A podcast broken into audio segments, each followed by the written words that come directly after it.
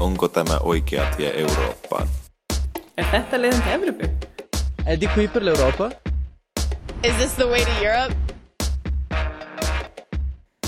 Velkommen til Eurotropolis, et medie, der elsker Europa og som nørder EU rigtig meget. Og den her podcast, den er ikke nogen undtagelse. I dag der skal det handle om det lille europæiske land Bosnien med 4 millioner indbyggere. Det er nemlig 20 år siden, at der blev sat en stopper for den ekstremt blodige borgerkrig, som havede landet fra 1992 og næsten fire år frem. Undervejs blev 100.000 mennesker slået ihjel, og der var derfor ret hårdt brug for en fredsaftale. Men at den fredsaftale, som så endte med at blive indgået, at den ville komme til at styre landets udvikling her 20 år senere, det var det nok de færreste, der havde regnet med. Så læn dig godt tilbage. Her kommer nemlig en podcast om, hvad der sker efter freden, og hvordan det er at leve i skyggen af en fredsaftale, som har ændret Bosnien fundamentalt. Mit navn er Lise Møller Schilder, og du lytter som sagt til Eutropolis, som i forbindelse med den her podcast samarbejder med magasinet Europa og magasinet Røst.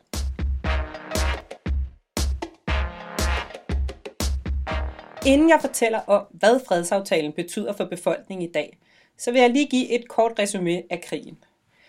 I 1991 der gik det tidligere Jugoslavien i opløsning. Jugoslavien bestod af en række selvstændige regioner, som efterhånden var kommet ret godt op at toppes. Efter Jugoslaviens altdominerende leder, Josef Broz Tito, han døde i 1980, så opstod der nemlig et magtpolitisk tomrum. Og det betød faktisk, at de etniske og nationale spændinger de fik meget mere plads. Langsomt så begyndte de forskellige regioner derfor at kræve selvstændighed. Først Slovenien, så Makedonien og Kroatien, og til allersidst Bosnien.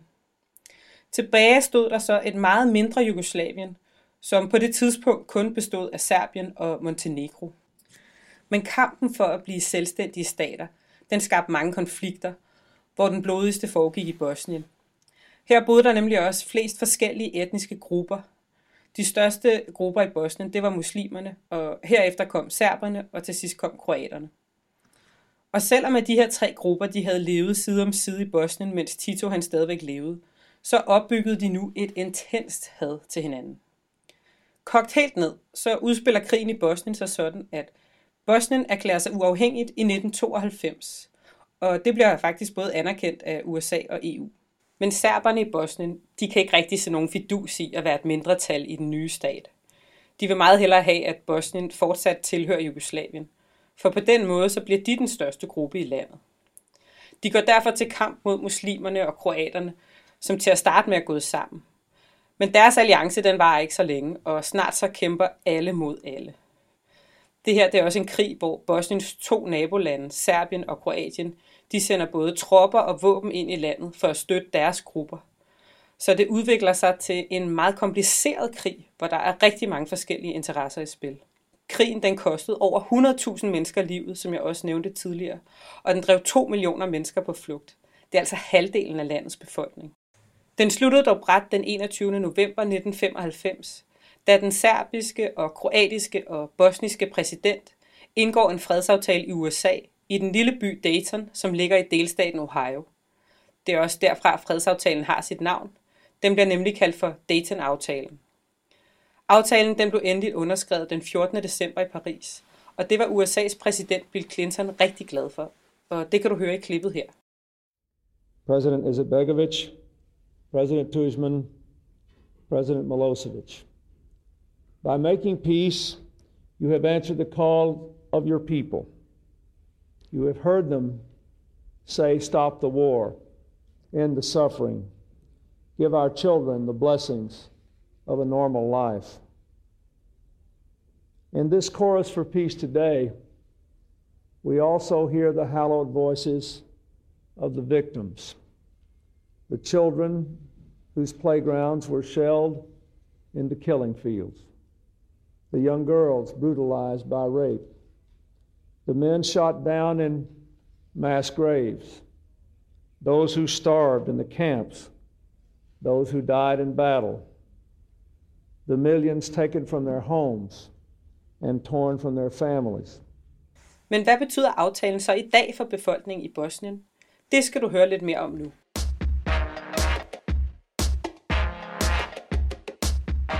for at der kunne komme fred i Bosnien, blev man nødt til at lave en aftale, som havde nogle lidt sære kompromiser i sig. For Dayton-aftalen den betød, at man delte Bosnien op i to delstater, Republika Srpska og den bosniske og herzegovinske føderation. Og det betød, at de tre store befolkningsgrupper, de endte med at leve meget mere adskilt, end de havde gjort før krigen. Og det gør de faktisk også i dag. Det fortæller Ismar Dedovic, som jeg interviewer her. Han er fra Bosnien, og så er han historiker og Ph.D.-studerende ved Saxo Instituttet på Københavns Universitet. Altså folk flytter ikke så meget fra sted til sted, som de gjorde øh, før krigen. Øh, det er mere etnisk opdelt, man bliver boende der, hvor man ligesom har øh, nationalt flertal i højere grad, end man gjorde før, men, men der er mere bevægelse og, i, i landet, end, end, end mange havde tur håb, da, da krigen sluttede. Er aftalen, er det noget, man taler om sådan til hverdag mellem folk? Ja, altså den fylder øh, ret meget. Altså man kan, man kan sige, selvfølgelig kan der jo gå noget tid, men, men altså, det er ikke fordi, man vågner op og går i seng med Dayton-aftalen i hovedet. Men den fylder ret meget, øh, og rigtig mange af landets problemer, som øh, objektivt også skyldes Dayton-aftalen, og nogle af dem, som ikke skyldes Dayton, de bliver, de bliver øh, i talsat som en del af Dayton-aftalen. Så man, man hører jo ofte ordet Dayton, og man hører ordet det internationale samfund, og man hører ord som Daytons spændetrøje og sådan noget. Så det, det fylder ret meget, og befolkningen har en idé om, at alle problemer i landet skyldes Dayton, selvom de gør det, eller måske ikke gør. Er det en decideret upopulær aftale? Altså, det, det, det svinger lidt. Hvis man går folk på klingen og siger, men er det ikke bedre, at vi fik den aftale i en krig, så siger de, jo, det er det nok. Men, men jeg tror, at folk har en idé om, at hvis vi ikke havde Dayton, ville vi nok have en form for paradistilstand, eller en, øh, i hvert fald en meget, meget bedre aftale. Og det er jo ikke sikkert, at man ville have fået det. Så det er en upopulær aftale, fordi øh, det, der jo skete i Dayton, var, at man ikke lod nogen få alt det, de ville have, altså nogle af parterne. Øh, og det gør jo selvfølgelig, at der er utilfredshed på alle sider. Men hvis man så siger, at altså, alternativet kunne have været, at du kunne have fået meget mindre, eller det kunne have været endnu mere krig og folkemord, så kan de godt se, okay, at det er måske godt, at der alligevel kom fred. Som Ismail Dedovic han forklarer, så var der ingen af grupperne, der fik præcis, hvad de gerne ville have. Og man kan sige, det betyder i det mindste, at der taler om et sandt kompromis. Alle er utilfredse. Problemet er så bare, at folk ikke rigtig kan komme videre, fordi politikerne de fokuserer stadigvæk rigtig meget på, hvad der deler folk, og ikke hvad der samler dem. Føler folk sig som et samlet folk øh, i et samlet land? Det er ret svært at sige, hvad folk føler. Øh, de, øh, de, øh, altså politikerne prøver at talsætte det som, nej, det gør vi ikke. Øh, der er nogen, der taler for eksempel Bosnien, øh, men selv de er, altså det er jo politikere, der bare vil have et øget magt over et helt land. Øh, og der er rigtig mange politikere, der siger, vi taler for hele det serbiske folk for eksempel, eller det kroatiske folk, og de føler sig overhovedet ikke som en del af Bosnien. Øh, der er selvfølgelig nogen, der gør, øh, nogle mindre grupper, men, men der er, det er langt, langt mindre, end det var før krigen. Øh, og folk er blevet, øh, trænet i løbet af 20 år til ikke at føle sig som et folk mere. Og hvordan er det så i forhold til for eksempel folkeskoler og sådan nogle andre ting? Der hører man jo, at, sådan, at folk bliver undervist i sådan forskellige former for historie, for eksempel. Altså, hvad, hvad, hvad betyder det? Ja, det gør de. Altså, der, der er selvfølgelig de kendte, meget, meget kendte tilfælde, der hedder to skoler under et tag, hvor man har kroatiske og, især, og bosniakiske børn, der, der er går på samme skole, men har frikvarter på forskellige tidspunkter. De øh, går på forskellige etager, så de aldrig møder hinanden. Men det er nogle meget, meget få skoler, og fokus på dem skjuler faktisk det faktum, at der er rigtig, rigtig mange fag i alle skoler i Bosnien, som, øh, som er såkaldte nationale fag. Øh, historie er en af dem, hvor man bliver undervist, altså man bliver undervist i matematik, på samme, øh, i samme klasse, og så når der er tid til historie eller religion, eller hvad det nu kunne være, så, øh, så bliver man delt op i tre forskellige grupper, og så siger man, nu får I en bosniansk version af, hvad der skete, og en kroatisk version. Og det er klart, altså al forskning øh, tyder på, at altså, hvis folk ikke har en forestilling om, de har en fælles fortid, så nedbryder man muligheden for, at de kan forestille sig en fælles fremtid.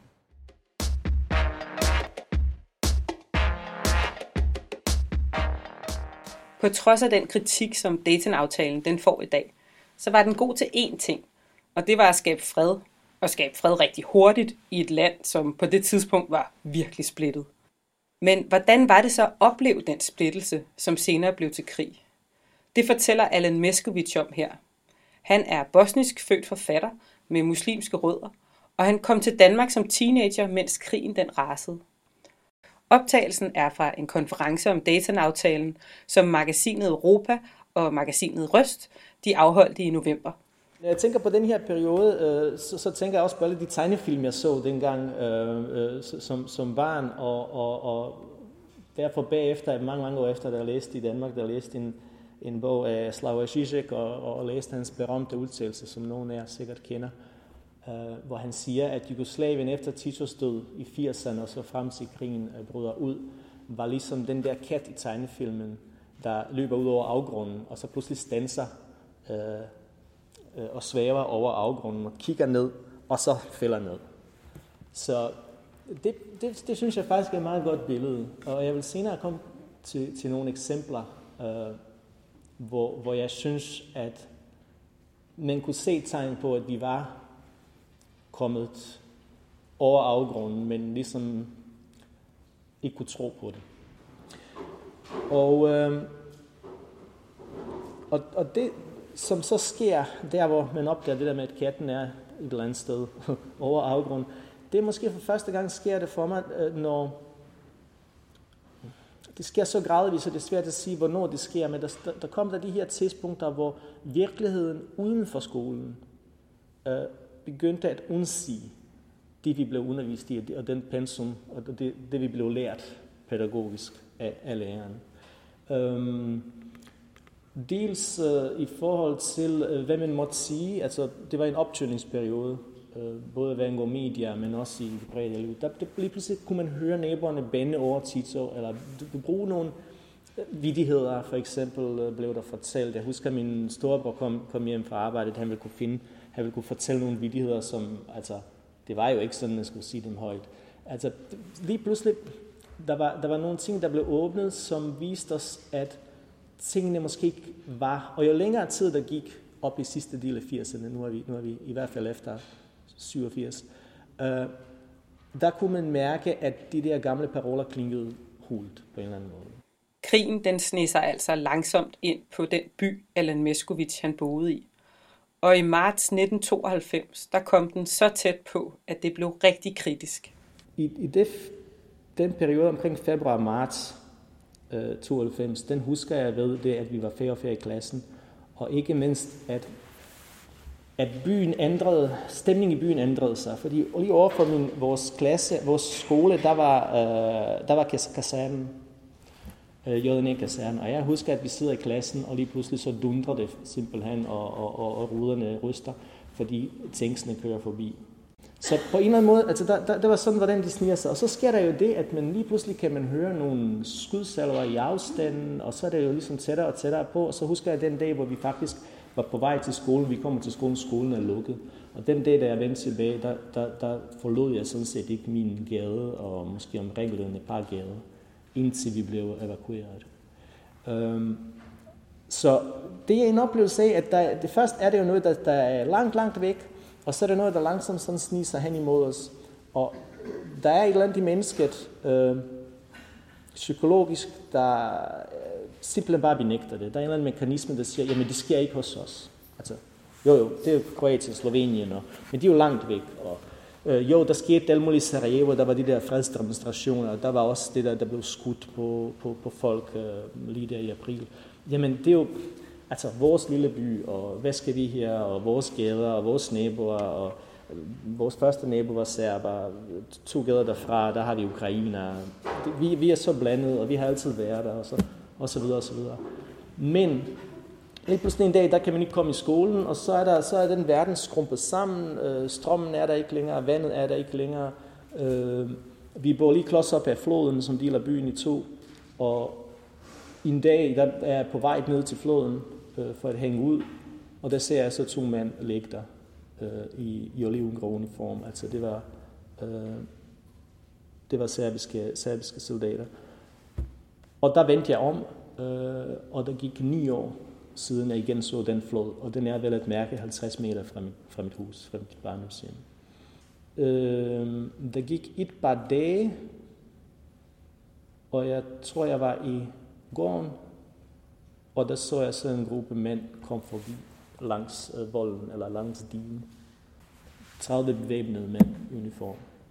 Og det var den aften eller den nat, hvor de så gravede sig øh, ned i, i værdien, og floden blev så til en frontlinje. Vi kunne ikke komme ud øh, på den anden side eller front øh, af, hvad hedder det, på den anden side af, af, af floden var der så kroatiske bosniske styrker, som så skød på dem, og så skød de selvfølgelig på hinanden, og vores hus lå der sådan set i det der mere eller mindre ingemandsland, så der var masser af kugler, der fløj rundt omkring. Alen Meskovic, han tilhører den bosniakiske gruppe, som primært består af muslimer. Og den del af landet, hvor han boede i, i den del, der endte bosniakerne med at være i meget stor fare. Og derfor så bliver familien til sidst evakueret for at redde livet. Der sker der så det, at efter to-tre måneders kampe, øh, der får vi så at vide, at øh, de vil evakuere os. Serbisk her ville evakuere os, fordi efter deres mening var det ikke sikkert for os, at vi skal befinde, befinde os der længere. Øh, og det giver os en dato, hvornår vi skal møde op i et bestemt sted alle sammen. Der var nogen fra lokalforeningen, som tog til forhandlinger, og min onkel blandt andre også, øh, med her. Men så besluttede de sig, at de ville så evakuere os. Vi skulle være der på det, på det tidspunkt, det var den 20. maj. Og natten inden, der øh, var der et kæmpe eksplosion, og jeg troede, at vores hus var ramt igen af en granat. Men det var det så ikke. Det var sådan en lokale moské, der blev sprunget i luften. Og det er da klart, at det var jo et signal om, jamen øh, her skal I ikke bo mere, kort sagt. Og, øh, og så øh, blev vi kørt, vi blev samlet op, og så blev vi kørt dybere ind mod Banja Luka, ind i det serbiske, øh, serbiske territorium. Um, og der skete ting og sager uh, i, i de der to-tre dage, hvor meget vi var i fangeskab. Noget af det beskriver jeg i et uh, langt flashback i, i, i, i bogen, i Ukulele Jam. Og uh, vores indtryk var, at de ikke vidste selv, hvad de ville gøre med os. Fordi så snart vi kom til en anden kommune, der var der åbenbart nogle andre kommanderende, og de vidste ikke, hvad vi skulle. Og så var det ud af bussen, ind af bussen, chikane. Øh, nogle mænd, som jeg så helt vildt meget op til, øh, lokale drenge, som var nogle seje fyre øh, med store muskler, besvimede angst. Øh, nogle andre, som altid var sådan nogle spinkle nogen, som troede var virkelig nogle svage nogen, altså de stod rangt op og og lå sig i kue. Øh, men så, jeg så gamle mænd græde der, altså, og der tror jeg virkelig, det var måske der, hvor jeg så virkelig, at den der kat er, har ramt øh, grunden. Det er, da jeg så min onkel og min far græde. Øh, der vidste jeg godt, at, at, at den der verden, som jeg har været en del af, på en eller anden måde er væk en gang for det. Også på, den, på sin vis også min barndom var væk i det øjeblik. Allen og hans familie de bliver kørt til en lille landsby i bjergene, hvor mænd mellem 18 og 55 år de bliver sorteret fra, og så bliver de sendt i koncentrationslejre. Det betyder, at Alan Meskovits storebror han bliver ført bort. Hans storebror ender dog senere med at slippe ud af lejren, og det var der ret mange, der ikke gjorde, så det var et kæmpe held. Det var derfor ikke kun Allen, der endte med at komme til et andet land. Hans storebror ender heldigvis med at komme til Sverige.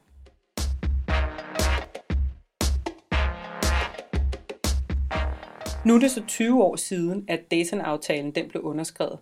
Men der har været rigtig mange spændinger i Bosnien siden, som på mange måder er blevet holdt i live af politikerne. Det skyldes blandt andet, at man med aftalen lavede et meget kompliceret politisk system, hvor man sikrede, at alle tre grupper blev repræsenteret på rigtig mange forskellige politiske niveauer. Men det er hverken til fordel for befolkningen eller for Bosniens ønske om at blive optaget i EU.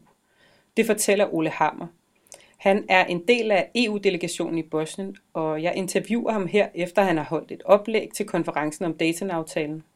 Jeg skal lige beklage, at der er lidt larm i baggrunden. Øh, jamen det er netop det, at det er et meget dyrt system, som faktisk ikke tjener befolkningen. Øh, man har en ret til at forvente, når man betaler skat, ikke også, at, øh, at systemet leverer nogle, nogle, nogle tjenester tilbage til, til, til befolkningen. Og det, øh, det lever de overhovedet ikke op til øh, i forhold til EU øh, og tilgangen der, ja, så er øh, at det der spørgsmål i forhold til at operationalisere EU-lovgivning og implementere det, det ligger jo på et hav af forskellige administrative niveauer med forskellige ministre og, og ting og sager, som, øh, som, som gør det til et meget komplekst system. Og det er måske det næste spørgsmål. Hvad er så den største udfordring for EU? Øh, det er jo netop det at sikre, at når vi taler med landet Bosnien-Herzegovina, ja, så kan vi regne med, at den, som sidder øh, og taler, som vi sidder og taler med, repræsenterer en koordineret øh, position imellem entiteter og Bridgego og øh, kantoner osv. osv. osv. Og det er altså ret svært. Kan du fortælle lidt mere om, altså, hvad, hvordan er systemet bygget op? Jamen, øh, det administrative system i Bosnien er sådan, at øh, øh, Bosnien er en svag paraplyfunktion. Øh, der er to primære sådan, superamter, øh, som hedder entiteterne, ikke også? Øh, under, og de er så skævt opbygget. På den ene side er der Republika Srpska, som lyder som et særskilt land, og også nogle gange agerer som et særskilt land. Øh, øh, de har en meget klar administrativ struktur fra, fra regering og direkte til kommuneniveau, hvor på den anden side har du Federationen af Bosniakker og Kroater, den anden entitet, som, øh, som har i minimum et lag imellem, øh, hvor der er 10 kantoner, hver, hver med deres lovgivende, altså med et parlament, øh, og udøvende også med en regering, øh, med ministre osv. osv., osv. Så det er, det, det er temmelig sundt. Systemet er altså både dyrt og skaber splid, men det har dog en funktion, som er nok så vigtig.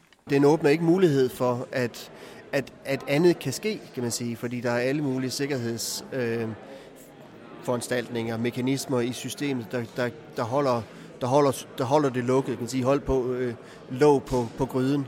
Så øh, altså Dayton-aftalen er, som man siger, sådan en, en spændetrøje for Bosnien, men samtidig så er det også det, der holder det sammen. Som man kan høre her, så har fredsaftalen på en måde sat landet skakmat. Og det kan også ses på den økonomiske udvikling, fordi den går meget langsomt. Og den går faktisk også meget mere langsomt end den økonomiske udvikling i både Kroatien og i Serbien.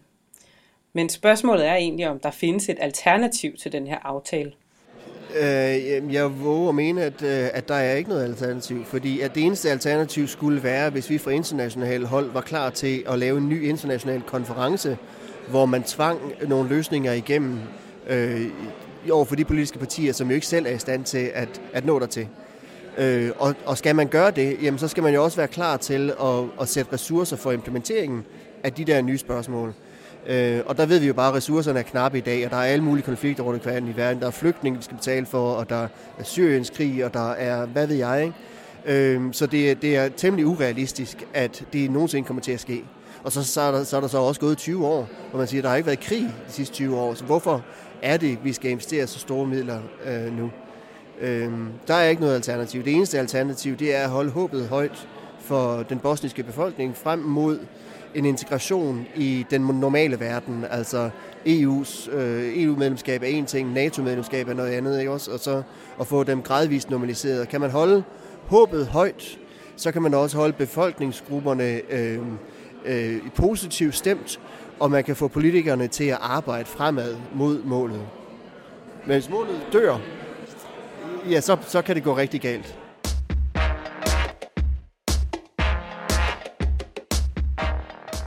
Når så mange mennesker har mistet både deres familie og venner i en krig, så er det vigtigt, at der også kommer en forsoningsproces bagefter.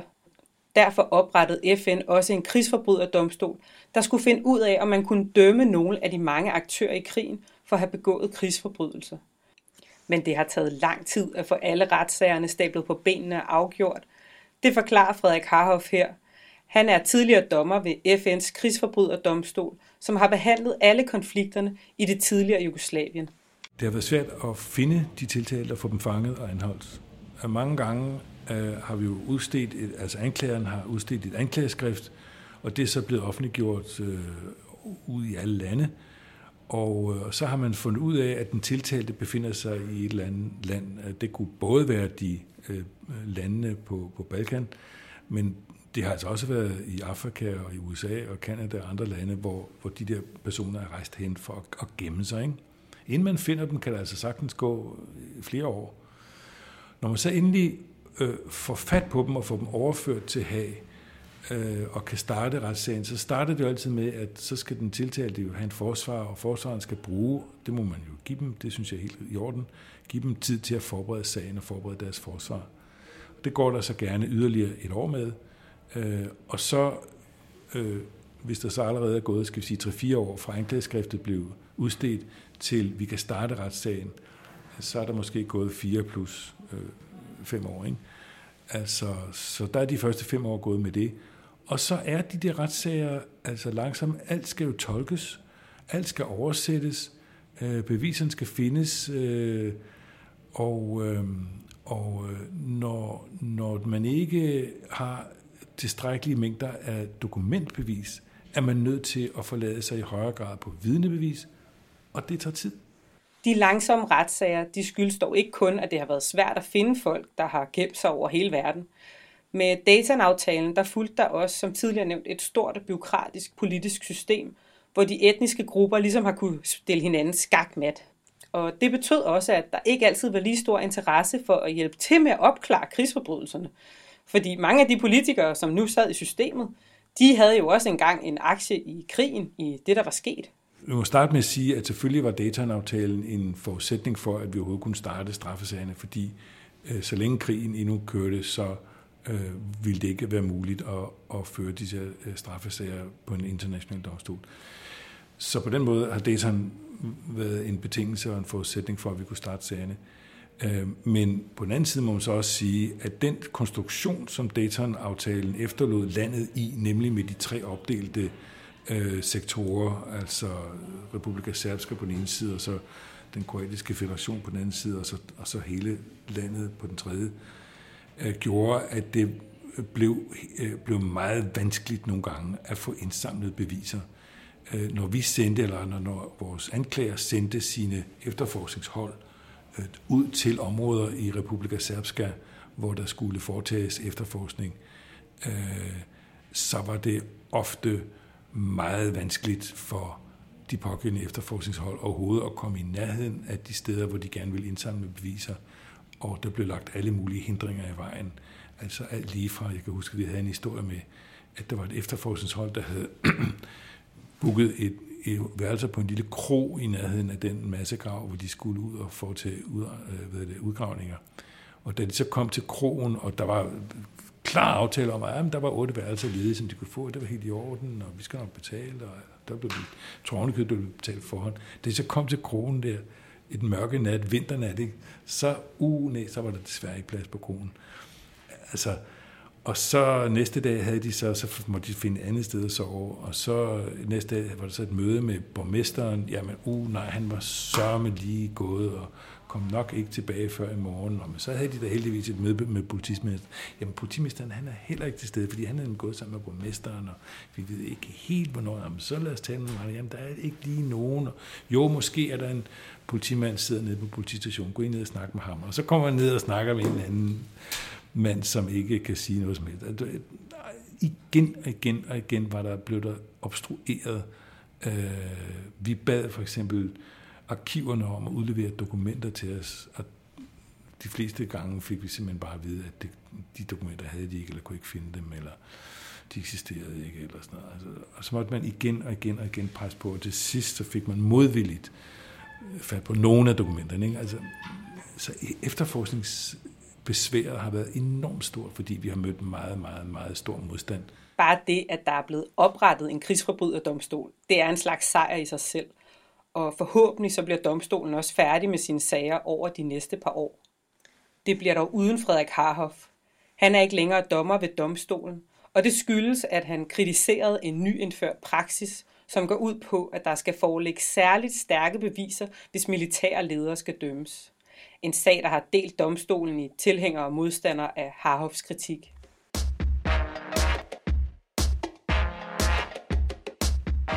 Der er på mange måder meget lang vej, før de mennesker, der lever i Bosnien, kan kalde sig et samlet folk. Problemerne i Bosnien viser også meget godt, at en fredsaftale ikke kun skaber fred, den kan også skabe splid, og den kan fastholde splid. Men en ting er splittelse, en anden ting er krig. Og det har der ikke været i Bosnien i 20 år. Det bliver de sidste ord for denne gang, jeg håber, at du er blevet klogere, eller i det mindste har fået genopfrisket din viden om et land, der normalt ikke fylder særlig meget i de danske medier. Den her podcast den er blevet til med støtte fra Europanævnet. Jeg hedder Lise Møller Schilder, og programmet er klippet sammen i Hindenburg Systems. Og hvis du kunne lide, hvad du lige har hørt, så besøg endelig Eutropolis på Twitter og på Facebook. Vi lyttes ved. tämä oikea tie Eurooppaan? Er þetta leiðin til Evropu? Er det Kuiper Europa? Is this the way to Europe?